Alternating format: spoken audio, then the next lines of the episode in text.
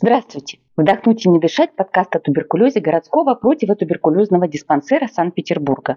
Мы рассказываем о туберкулезе простым языком. Меня зовут Савина Елена. В прошлом выпуске мы говорили о симптомах туберкулеза у детей. Поговорим о том, как проявляется болезнь у взрослых. Если задать вопрос любому человеку, что вы знаете о симптомах туберкулеза, то, скорее всего, получите ответ. Больной туберкулезом кашляет с кровью. Однако это не совсем верно. Давайте разберемся. Туберкулез – это заболевание всего организма, поэтому при его развитии появляются общие симптомы, так называемые симптомы интоксикации. К ним относят снижение массы тела, повышенную температуру, слабость, утомляемость, ночную потливость. Однако туберкулез – это очень коварное заболевание, и коварность его заключается в том, что на ранних стадиях болезни оно себя не проявляет, а появление симптомов является показателем запущенности болезни. При этом интенсивность проявлений напрямую зависит от степени распространенности патологического процесса и скорости его развития. На ранних стадиях заболевания человек ничего или почти ничего не чувствует.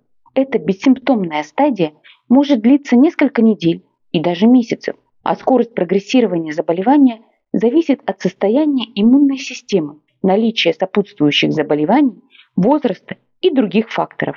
Именно на выявление туберкулеза на ранней, бессимптомной стадии направлено проведение профилактической флюорографии, которую необходимо проходить один раз в два года.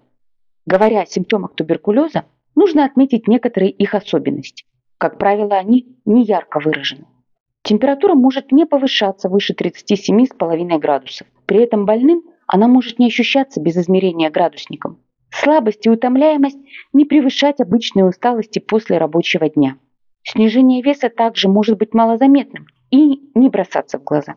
Ночная потливость может не быть более выраженной, чем при сне под теплым одеялом. Конечно, со временем симптомы заболевания нарастают, и температура повышается до 38-39 градусов, вес снижается на несколько десятков килограмм.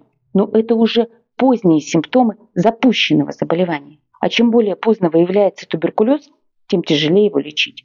Говоря о туберкулезе, чаще всего мы имеем в виду туберкулез легких, поэтому стоит поговорить о так называемых локальных симптомах. К ним относят кашель, одышку, боль в груди и кровохарканье. Несмотря на то, что кашель – это самый известный симптом туберкулеза, как правило, у пациентов он не выражен. Чаще это постоянное, несильное подкашливание. При этом количество мокроты, отделяемое при кашле, очень небольшое. Звонкий, грубый, лающий кашель который мы часто слышим на улицах, чаще всего связан с ОРВИ.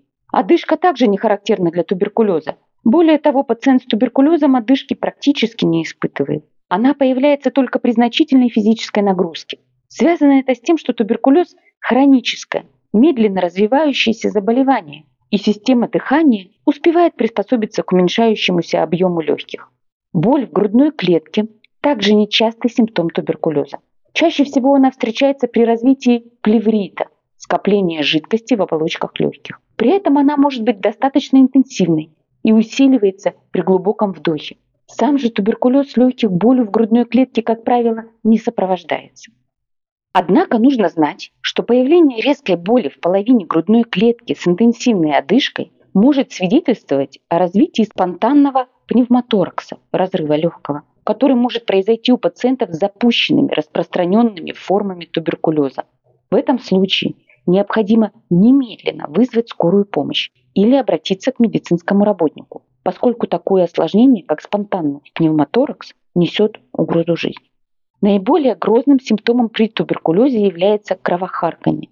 Это выделение крови при кашле. Интенсивность его может быть очень разной. От прожилок крови в мокроте до обильного легочного кровотечения, когда кровь выделяется полным ртом.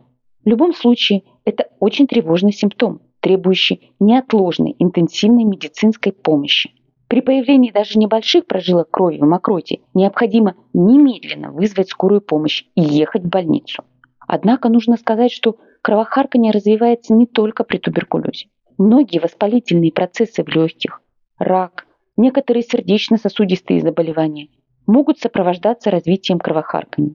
В целом, туберкулез не имеет характерных симптомов, но похож на многие заболевания легких, и в этом кроется его опасность. Только внимательное отношение к своему здоровью позволит своевременно выявить заболевание на ранней стадии. Если у вас есть вопросы, задайте их на почту из описания подкаста.